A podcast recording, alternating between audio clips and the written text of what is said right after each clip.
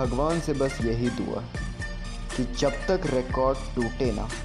तब तक ये जिद छूटे ना